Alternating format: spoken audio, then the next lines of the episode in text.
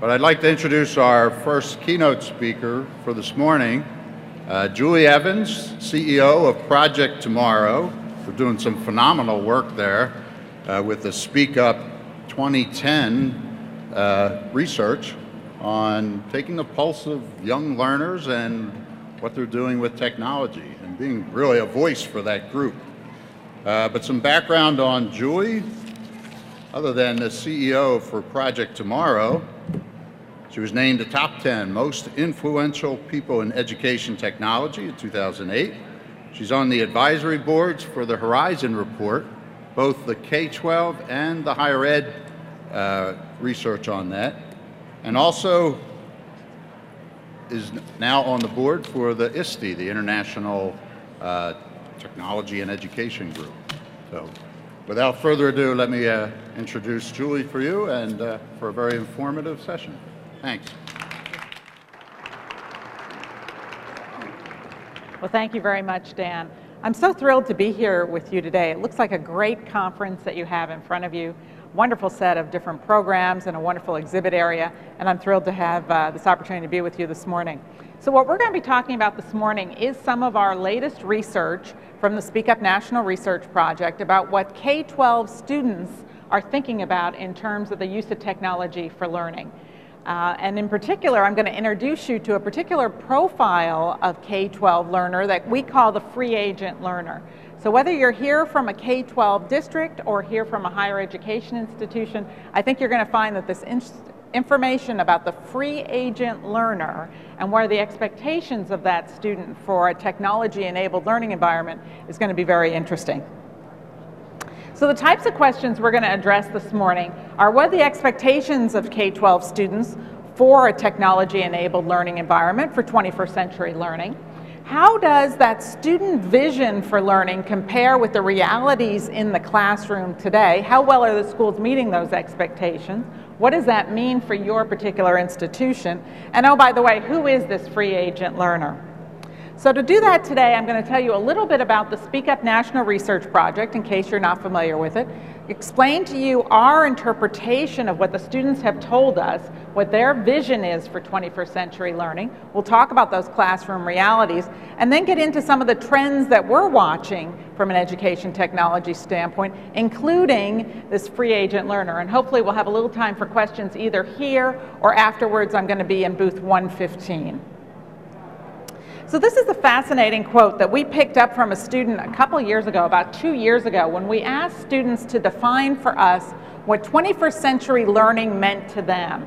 You know, we've been talking about that term, 21st century learning, for quite a while now, and I don't know about you, but it's starting to get a little blurry in my mind. What do we really mean by that? And so this particular student, it actually was an 11th grade girl from Pittsburgh, I think hit, it, hit the point in a couple key areas. Let me just highlight for you the areas that I think are most uh, relevant. She talks about the fact that uh, she and her peers need to be able to read and understand new information at a level never before prevalent before.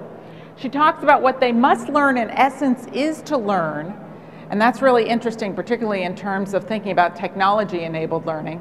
And then I love this last line where she says what's really most important is that they're active participants in the process of inquiry and learning. So as we go through some of the data findings today, why don't you keep in the back of your head this quote from this student, so articulate, so thoughtful, so well-meaning in terms of what she believes 21st century learning is. And we'll take a look at what that means in the overall student vision. So in case you're not familiar with the Speak Up National Research Project, let me tell you a little bit about that since that's the data that we're going to be talking about here this morning. It is a national project. It's conducted every year in the fall with online surveys for K-12 students, teachers, parents, administrators. This year we had a special survey for librarians. It is conducted through online surveys facilitated through K-12 schools or districts. So we don't get a random student or a random teacher entire schools, entire districts participate in the survey. There is no fee for the participation. We're a nonprofit organization. We make this available as a service. We take the national data and share it with policymakers, uh, developers, program people all around the country, including Congress. And in fact, on last Friday, I was in Washington, D.C., and presented the same findings I'm sharing with you today to Congress last Friday. We do that to impact policy on education. We also give back to every participating K-12 school or district their own locally aggregated data and the national data to use for benchmarking and also to inform local programming. Since we started this in fall of 2003, we've had about 2.2 million online surveys submitted to us during that time frame from about 30,000 schools, not only here in the United States, but actually worldwide. The types of questions that are on the Speak Up survey are what you would imagine. It's about learning and teaching with technology. We ask the different audiences specific questions. We ask parents about internet safety. We ask teachers about professional development.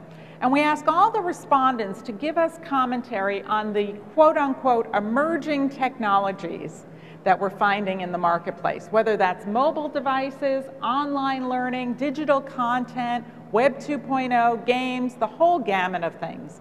We also ask all of the different responding organizations to help us design that ultimate school classroom learning space what type of technology do they think would have the greatest impact on learning? And I'm going to share some of that data with you here this morning as well.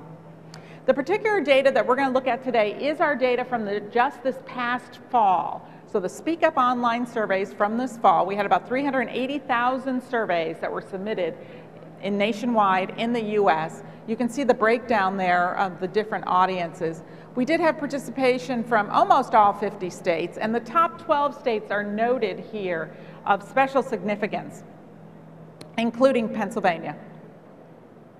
We disaggregate our data looking at a number of different factors, most notably, is it a rural school, is it an urban school, is it a high poverty school, is it a majority minority school? And we uh, take a look at all the analysis of that data in creating our national report.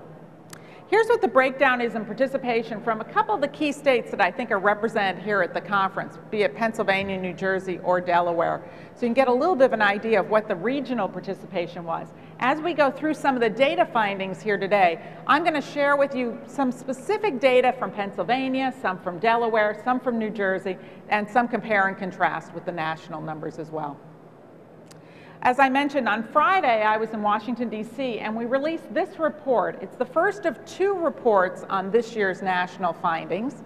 This one was focused in on students and parents, and our second report, which will be released on May 11th, is focused in on the teachers, administrators, and librarians data. So last Friday, we talked about the aspirations of the clients of education, and then on May 11th, the opportunity to look at who are the enablers and empowerers of education. And so if you have the opportunity, if you'd like to come join us, it is on May 11th. Okay, so all of this Speak Up data that we've been collecting since 2003, what does it have to do with the future of learning? What does it have to do with the future of education? Well, actually, what we have found is that when we look at how students are talking about using technology for learning, it really is a very nice proxy statement for how they want to address learning in general. So that if we take a look at their aspirations around the use of technology, it actually gives us a lot of clues about that future of education, how students really want to learn. So what we're going to do here this morning is I'm going to take you through some of the data, probably a small snippet of the data, uh, looking at the activities, the attitudes and the aspirations of students around using different types of technology will in some points look at disconnects or differences, particularly between students and teachers, parents and students, administrators and students. And as I mentioned, I'm going to leave you with some of the trends that we're looking at, including that free agent learner. Now, I am happy to make this presentation available to all of you. I can do that either through the conference or if you want to come see me in booth 115 afterwards, I would be happy to uh, take a card from you and send this to you. Okay, so the first thing we're going to do is we're going to have a little bit of a warm-up exercise here because I know it's early in the morning and so we want to get started with a little warm-up exercise. Now, I, I, need to poll my audience though before we start the warm-up exercise. Has anyone here in the room ever been a contestant on the game show Jeopardy? Anybody?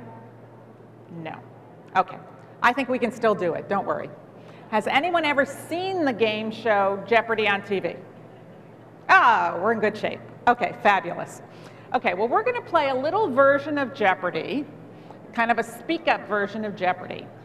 Uh, and we're going to do it as an interactive experience uh, between us. We'll call it Speak Up Jeopardy, shall we say. So the category, and we only have one category, and it's called My Online Life. That's not my online life, it's the student's online life. So you know the way Jeopardy is played. We're going to give you the answer, and then you're going to ask the question. And remember, it has to be in the form of a question. Okay, everybody gets that? Okay. So I'm going to help you a little bit. I'm going to show you the answer, and then I'm going to give you some potential what ifs or who is. Okay? And then what we're going to do is we'll just vote in the audience. We'll just share, show our hands for today to see what the answer is, and we'll see if we get it right. Okay, you ready? So the category is from the student's point of view, my online life. So the very first answer is this one. So from the student's point of view, in my personal life, I use online communications. I update Facebook regularly. I play online games. I upload, download, and create media. I use Google Docs for collaborative writing. I blog and contribute to wikis. Now, what I want you to do is tell me who is this? Who do those characteristics represent? Remember, in the form of a question. So do we think it's a second grade boy, a sixth grade girl, a 10th grade boy, a college sophomore, or a teacher or instructor that's under 32 years of age? Okay?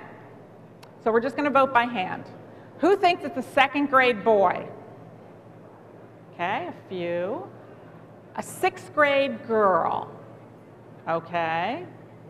A 10th grade boy. A few people. College sophomore? All right.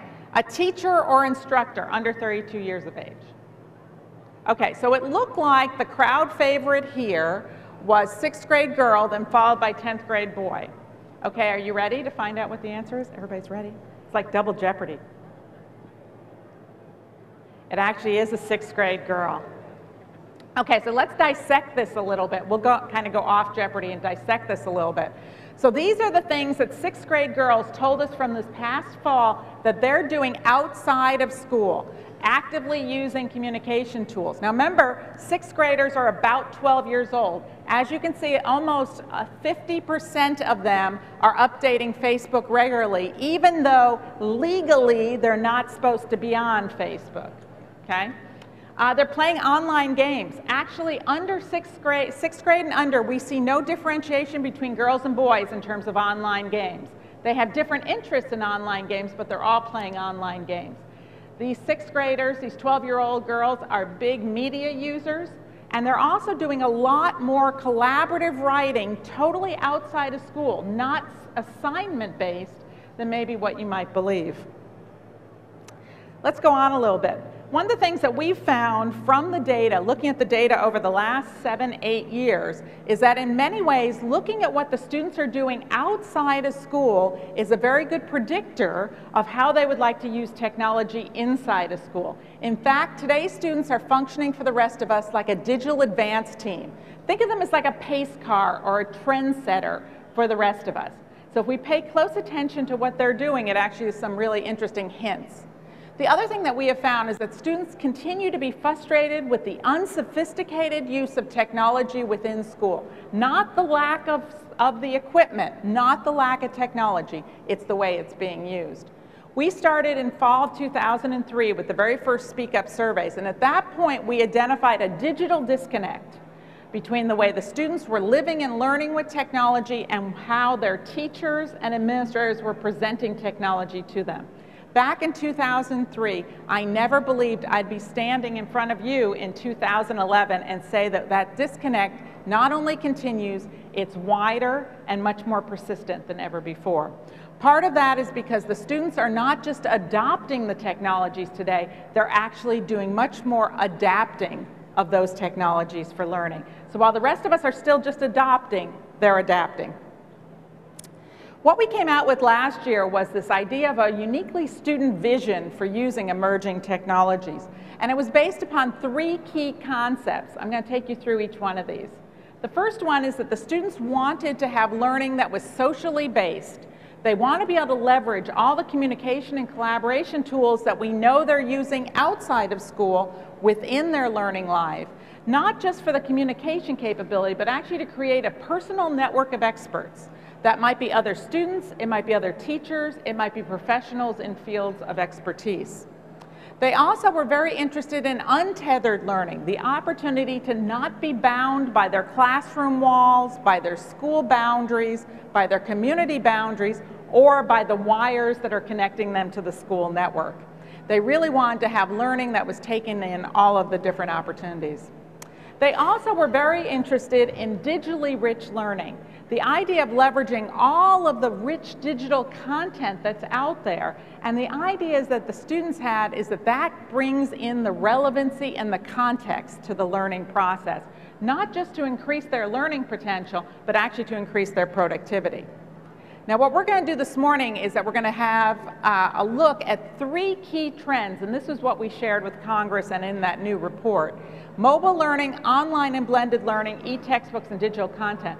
And all three of those encompass the social-based learning, the untethered learning, and the digitally rich. So we're going to take a little walk through, kind of a deeper dive into each one of these three key trends. The first one is mobile learning.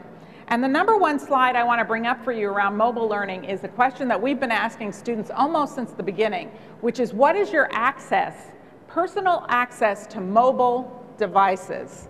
Now, as you can imagine, we could spend a whole session just on this particular slide because it's fascinating. But I want to draw your eye to a couple interesting things. And by the way, this is data from Pennsylvania specifically. So if you're from Pennsylvania, this might have some resonance. Look at uh, across the line there where it says smartphone.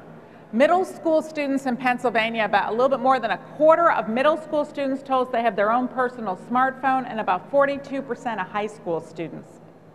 We also see that we have definitely reached the tipping point in terms of iPods and MP3 players. And for the very first time, we started asking students about personal access to iPads.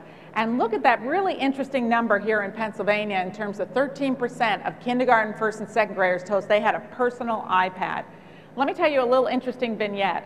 In November, I was doing a focus group. I do focus groups all around the country with students. I was doing a focus group with some fifth graders in Queens at a small school in Queens. And just, and, and, I have to be honest with you, some of a frivolous question on my part. I asked the students, it was one class, there was 24 students in the class, do any of you have an iPad? This was in November. Of the 24 students in that fifth grade class, 21 raised their hand and told me they had an iPad at home. The teacher was sitting in the back grading papers while I was having my little focus group, and his head shot up and suddenly he started to think about how he could leverage those type of devices within learning. It was really an aha moment for him. Let's talk a little bit more about this smartphone number, which is really interesting. Your Pennsylvania numbers were a little bit lower than my national numbers, just a little tiny bit. You can see about a third of middle school students and 44% of high school students told us they had a smartphone this past fall. What was most interesting to us is that was a 42% increase from fall 2009 to fall 2010. So if, we're, if any of us are waiting for this era of mobile device and mobile learning to come, I've got news for you. From the student point of view, it's already here. We asked the students, so what do you want to do with these mobile devices? If you could bring them to school, how would they help you? And the students told us about two primary ways. The first way is to increase the effectiveness of the traditional school environment. They would use these particular devices to check grades, to take notes, to access online textbooks, to use the calendaring functions. So the same type of functions they're doing, just enabled by the devices. They also told us, though, that they want to be able to take advantage of some of those other unique capabilities of these devices and extend their learning. The idea of being able to do anytime, anywhere research, you can see almost two-thirds of your students in Pennsylvania and New Jersey said that that would be something that they would use the devices for. The idea of collaboration through these devices, the idea of creating documents and sharing those documents, and also recording lectures and labs so they can be reviewed later, whether that's an audio recording or a video recording. So really some interesting expectations that the students have for using those devices. We asked the administrators what prevents you from allowing students to use their own devices right now. If they have them, why not use them? The number one uh, response that came up from the administrators was that my teachers are not trained in how to effectively use them, which is obviously a very legitimate and realistic expectation. They also, though, talk about their concerns about network security, about theft, about digital equity issues. And this idea of digital equity issues is one that we've heard before in the field of education technology. We thought that was an interesting response from administrators, so we went to parents and we asked parents, I'm sorry, I'm gonna, I'm gonna finish this one up and then I'll, I'll take you to the next one about parents. We asked the administrators, how likely are you this year to allow students to use their own mobile devices at school. And what we found out was the two-thirds of administrators said, no way, not gonna let the kids use their own devices. Now let me tell you what the parents said. So we went to parents and we said, well, what about your point of view? How do you feel about this? And so we asked parents, if your school allowed it, and it was to be used for educational purposes, how likely are you that you would buy a mobile device for your child to use at school? And you can see we get the total flip. Two-thirds of parents say, in fact, they would be willing to do that. When we disaggregate that data and we look at it across several different spectrums, we see something very interesting. So for example, when we disaggregate and we look at the age of the child, we see very little difference between elementary school parents and high school parents in their interest. When we disaggregate and we look at urban, rural, and suburban communities, we see very little difference in that parent response. When we look at high minority or high poverty communities, we see very little difference in that response. What we are finding is that since parents are increasingly becoming in particular, smartphone users themselves, they're seeing a lot of the benefits associated with having those type of devices. It keeps me better organized. I can get alerts. I can get in communication with people. I can get that anytime, anywhere research capability. And so they're getting a better resonance and a, um, aptitude for how those could be used within school directly. We also asked parents, how willing are you to buy a data plan for your child? And you can see a majority of the parents said that they would buy the data plan as well. Let's talk a little bit now about online and blended learning, which was that second trend that we talked about. And one of the things that we thought was really significant was the growth in student experiences with online and blended learning. So we took a look at over time from 2008, 2009, 2010, what students told us were the types of experiences that we were having. And what we're seeing today nationwide is about 30% of high school students have told us they've had some type of an online learning experience. It might be a blended experience, it might be a self-study class, it might be something that's a fully online class. We asked the students, so if you haven't taken an online class, would you like to? And I pulled for you your data, both your uh, grades 3, 4, and 5, as well as your middle school data for Pennsylvania, New Jersey, and Delaware. And you can see, even at the younger grades, lots of interest in terms of taking an online class, as well as at the middle school years. We asked the students, so what's holding you back? If you're interested in taking an online class, where are the barriers? Where are the obstacles? What the students told us were mostly institutional barriers. I don't know about the classes offered at my school. My school doesn't offer classes. I don't know how to sign up. I don't know who to go to talk to about online learning. Now in my focus groups with high school students about online classes and the barriers that they face, quite often the high school students will point to one particular office that they consider a barrier to their interest in online learning. Does anybody know what particular office that might be? It's the guidance office. Uh, what they're finding is that many of their academic advisors or guidance counselors are not familiar with online learning and in some cases are discouraging them from taking online classes, even if it's offered at their school.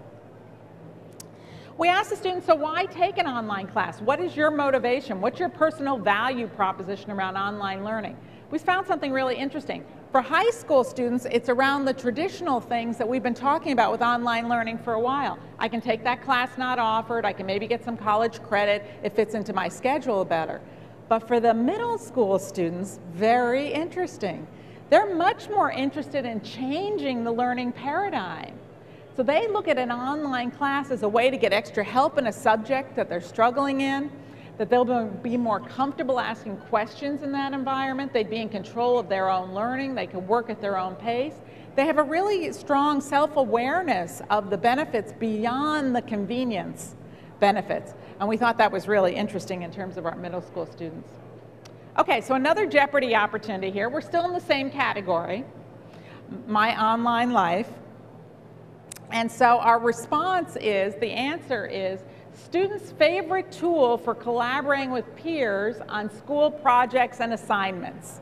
So what type of an online tool do the students say they want to use? So what is, in the form of a question, here's our options. Online chat, Skype, email, instant messaging and text messaging, or Facebook. How many people think it's an online chat? Skype? Few people. Email? Few. Instant messaging and text messaging? Okay. Social networking, Facebook. Okay, so it looked like here, just my scan of the audience, it looked like it was Facebook was number one and then maybe instant messaging and text messaging number two. Okay, so you ready? It's actually instant messaging and text messaging. Now the numbers all came up high, so those of you that chose Facebook, it was right up there as well, and even email still is continuing to have some resonance with the kids. But that idea of instant messaging and text messaging, that goes right back to the mobile devices that they have, the opportunity to use those type of devices, not only to communicate, but to collaborate with their peers. Okay, so let's talk a little bit about e-textbooks and digital content as our third area. We asked students, and we've been doing this now for about three or four years, we asked students, so if you could design the ultimate online digital e-textbook, whatever you want to call it, what types of features and functionality would you like to have in that e-textbook? This came from focus group work that we did with students, where students told us they were not looking for the new textbook of the future to be a CD that came with the traditional textbook. They also were not looking for a digital reader version of the textbook. They're really looking for something much, much different. And what the students told us they're looking for is some type of a new, we'll use the textbook within quotation marks, that was interactive, highly relevant, had the opportunity for to facilitate the sort of collaboration, and most importantly, had the opportunity to personalize the learning process. So what I pulled out for you today is a little bit of the data from middle school students in particular, as well as middle school parents, about how they would design that ultimate e-textbook. Once again, this is a very nice reflection about how students want to embrace learning in the future as well. So in terms of being untethered, the students told us that they definitely want built into that textbook a whole range of different communications and collaboration tools.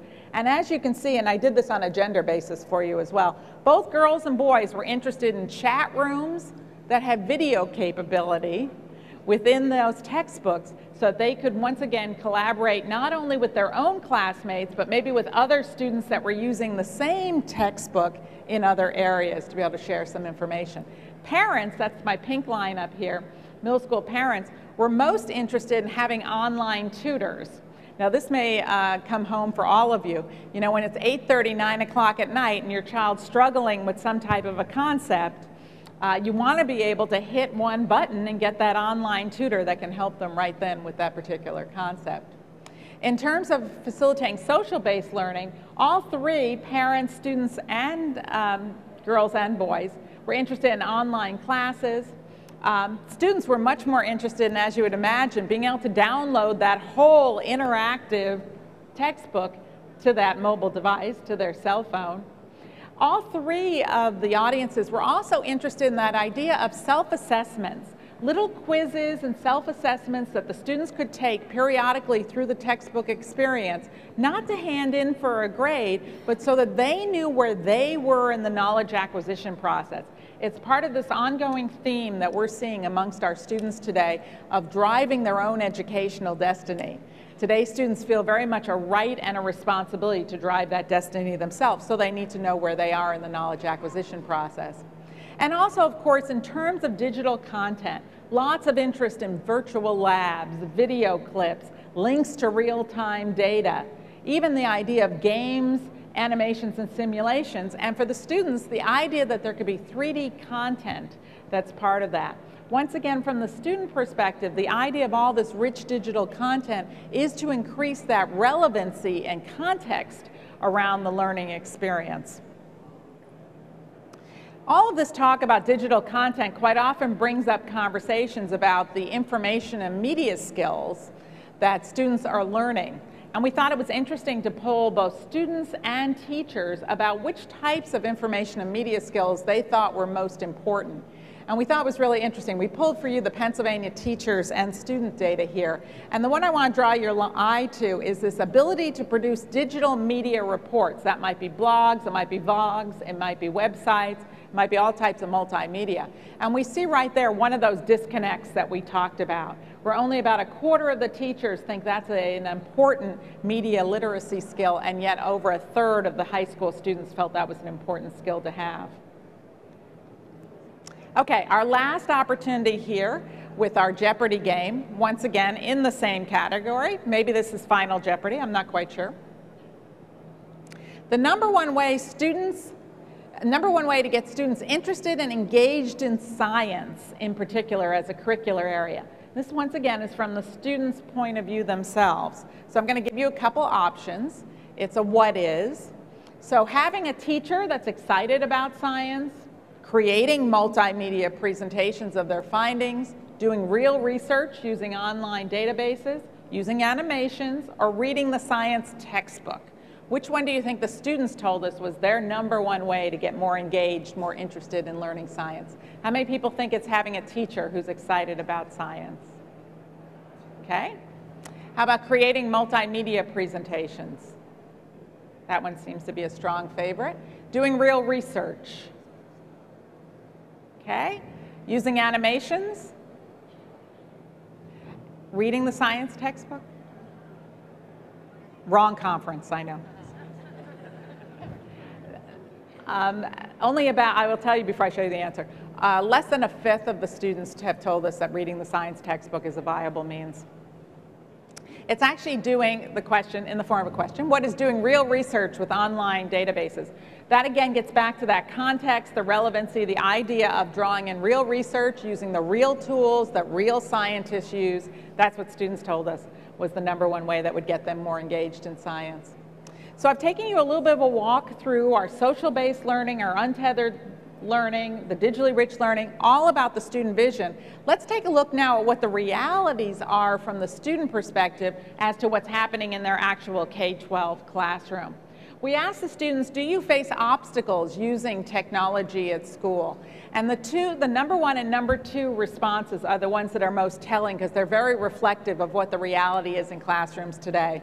The first one is those school filters and firewalls. The long response is that it's not just about blocking the social networking site. In this particular case, it's about blocking websites that the students feel they need to have access to to do their work. That has been either our number one or number two since we started the survey in 2003. Now the next one, which you see is right up there, right next to it in terms of the student interest, is I can't use my mobile device. Again, we're at a tipping point in terms of students having access, students realizing the benefits, or at least the perceived benefits of using such devices, and thus that's an obstacle for them.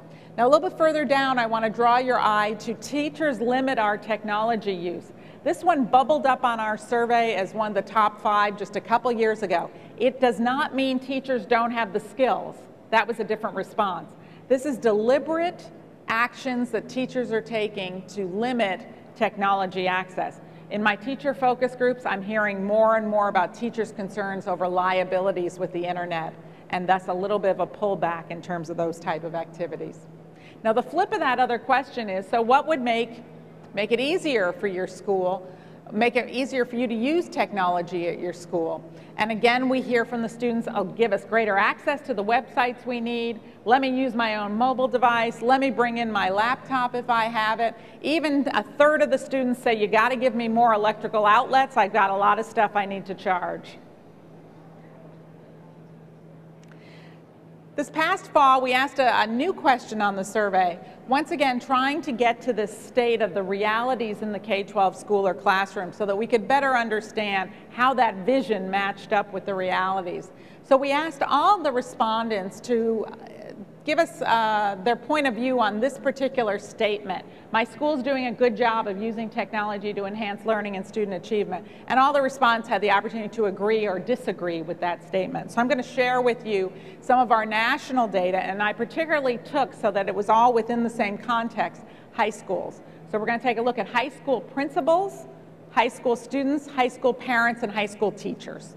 Okay? So what we hear from um, the adults uh, is some pretty strong statements. About three quarters of the high school teachers and a little bit less of high school principals said, yes, we believe our school is doing a good job of using technology. Parents, a little bit of a softening of that response. Now we're going to hear from the high school students. Are you ready for this? Less than half of the high school students agree with that statement. And that does not matter whether we disaggregate that by boys or girls, by students that are high-tech users or not high-tech users. So we definitely still continue to have this disconnect. The perception that the adults have about the use of technology is very different than the perception that the students have, and that brings us right back to that sophistication of the use. So I told you at the beginning my favorite question, or one of my favorite questions on the survey, is where we ask the respondents to help us design that ultimate school. So what I want to share with you is some of the technology tools and services that we heard from the different respondents about that ultimate school.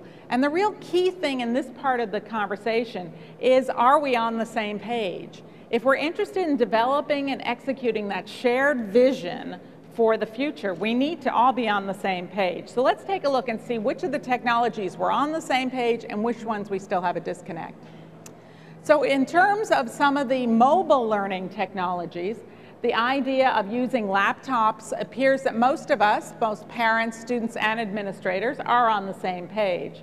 The idea of bringing my own device to school is still the purview of the students, middle school and high school students um, we actually had in our survey only about 5% of administrators that said they were even considering a bring your own technology uh, approach to mobile learning.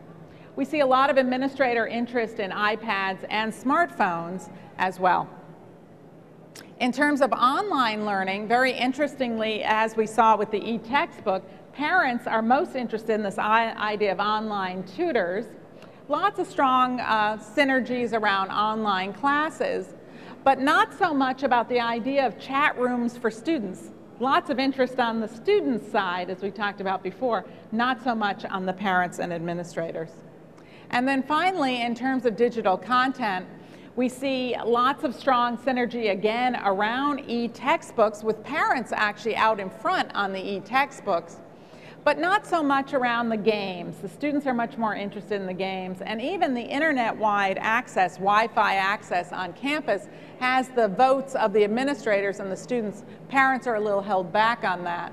For the first time, we asked the respondents, well, what about this new concept of adaptive software? Software that's smart enough to know where the students are in the process and, and can make it either harder or lessen the, the rigor based on the student achievement. And you could see that got a lot of strong votes from the administrators and the parents.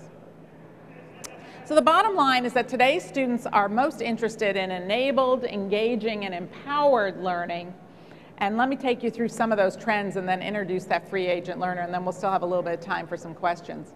So the type of trends that we're continuing to watch under this big umbrella of enabled, engaging, and empowered learning are uh, a couple different things. Continuing to look at those disconnects, also looking at this spectrum of digital nativeness. You know, I did a lot of disaggregation of the data for you here today looking at sixth graders. It's a really interesting subset to look at those middle school years. We also have found, as I mentioned before, that today's students are much more into adapting the technology, not just adopting it. So a particular vendor or manufacturer may have a particular idea in mind for how this technology is going to be used in the classroom. What's really fascinating is to see how the students are turning it 180 degrees and using it in a much different way, quite often to meet a need that they don't feel that is being met in a different way. We also find that the idea that everyone is a content developer is very important to these students and something that we're watching in terms of the idea of leveraging that content development process as a learning process. I will also tell you that for today's students, and this is a key trend for the students, the idea of informal and formal learning is totally blurred today. For today's students, learning is a 24-7 enterprise. School is a little tiny part of that, but the internet is a bigger part of that.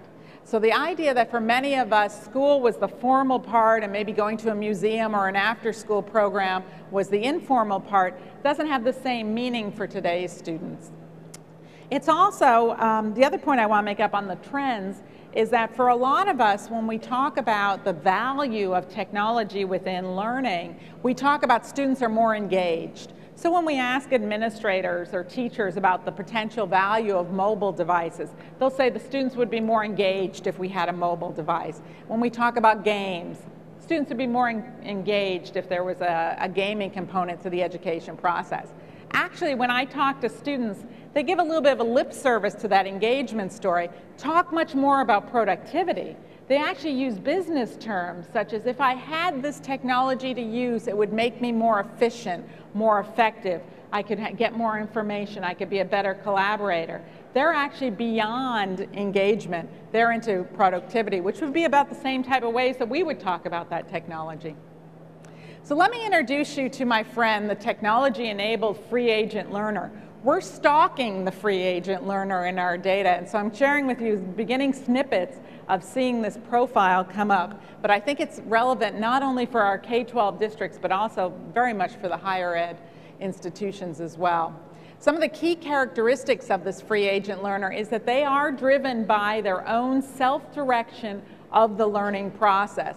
They take great heed in the idea that they need to be responsible for their own learning outcomes whether that is something that can be delivered to them through their school or class or teacher, or whether they have to go out and find it on their own.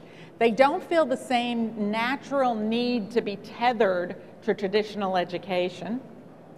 Um, they are very much looking at the power of connections and connectedness. Where are the experts that I need to bring into my expert network to be able to have the types of learning experiences that I'm interested in, whether or not that dovetails in with the school curriculum or not. They also are very much into the experiential learning. And in fact, the free agent learners tell us that in many ways, the process of learning, particularly the process of creating content, is much more important to them than the outcome. Now that obviously has some really interesting ramifications for assessment because the students are looking at that processes of learning as being much more important whether or not the product meets the particular rubric. It's more about that process itself. So some of the key characteristics that we're seeing in one particular profile of the free agent learner are these. They are going online to look for self-directed learning opportunities. So the students tell us that they're interested in a particular topic that isn't covered in their class or isn't covered completely in their class, and thus they're going out on their own and looking for that type of content. They're finding podcasts and videos to use to teach themselves. They're also creating those same type of media to share their knowledge with other students. They're using their social networking site to find academic help and uh, also using some of the online writing tools such as Google Docs. Now, it may surprise you to find out who this particular profile is, but the particular profile that we're seeing on the leading edge of these free agent learners are actually in our middle school classrooms today. Our middle school students seem to be much more driven to more highly leveraging these online tools to drive their own educational destiny than even their slightly older high school peers. It's really interesting to see the data results on that. So we start out with the questions about the expectations of K-12 students for 21st century learning. We did a little bit of a comparison with some of the realities from the students, and I introduced you to the free agent learner. I want to leave you now with a new set of questions before we open it up to any of your insights. And what this might be some takeaways that you can take on to some of your other sessions today to think about, to have conversations with your colleagues, to take back to your institutions. So what does this mean? What does the student vision mean for our institution or our district? Have you seen some of these free agent learners in your classroom? I did a presentation uh, in September and I had a gentleman come running up to me. He said, I have one. I have one in my home. it, was, it was sort of a life-changing moment. They, uh, he and his wife had been struggling with uh, why was their daughter such a different learner and now he knows that she's a free agent learner. Does your operational plan, does your technology infrastructure, does the way that your faculty is addressing learning, is it addressing or approaching or meeting these students where they're learning currently? And are you setting up the plans to address this new generation of learners that are coming up from this new free agent profile? So what does all this mean in terms of your vision for the future? As I said, I wanted to start with some questions and then leave you with some questions, particularly as the opening keynote. If you're interested in some of the Speak Up data, once again, I'll be in 115 if you want to come over and chit chat with me. We have a lot of our data on our website. We are very good about making a lot of the data available on our website. There are podcasts, there's webinars, there's presentations, there's our brand new report that we just released on Friday is already up, as well as tomorrow there'll be a podcast from that briefing in DC. We also do evaluation services, and of course, I'd love to have you all participate if you're interested in Speak Up 2011. So thank you very much. So I think we have, I think we still have a little bit of time for questions. Yes, ma'am.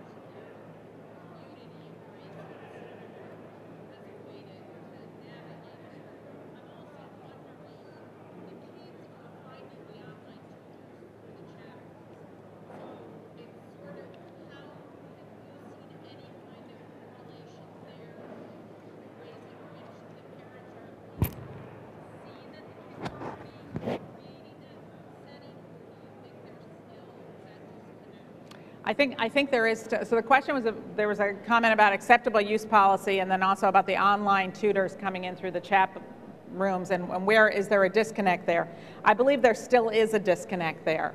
I think that um, that's where the parents are very interested in the online tutors coming in through the textbook because that then gives them that safety and security so I, I, believe they know that that's happening, and it's amazing. It's amazing in my focus groups when the students tell me all the online tutors that they're finding.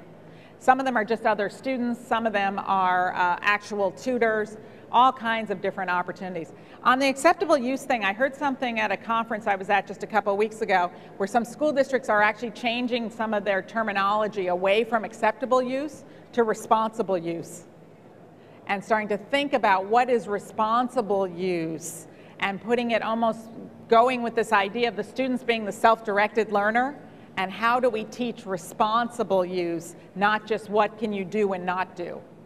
So sort of a different perspective there. Yes, ma'am. I noticed on your data that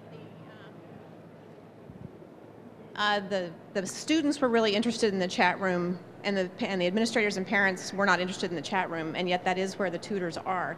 Do you, do you think that the um, parents and administrators have sort of a generational problem with yes. chat rooms? Because in the past, yes. that's where kids would get in trouble yes. and be stalked and have danger. And uh, they think a chat room equals danger. Do you think that's still the I case? Think, I think that's absolutely true.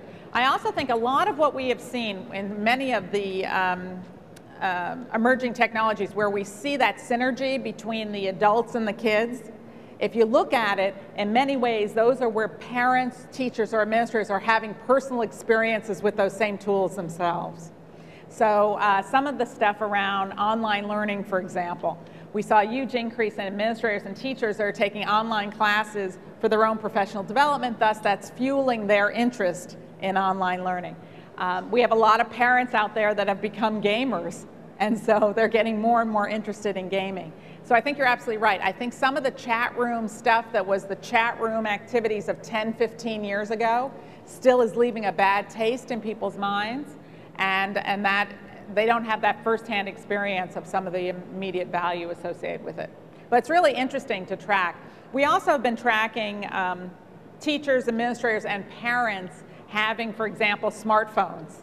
And so we definitely see when they have a smartphone where they say they're active smartphone user and they've done this, this, and this with their smartphone, their interest and their value proposition around using mobile devices just skyrockets. So there definitely is a correlation on the adult side in terms of that personal use. Any other questions? Good. Well, thank you so much, folks. It's been great to be here with all of you today. I've really enjoyed the experience. I'll be around the whole rest of the day and look forward to chatting with you some more. Thank you.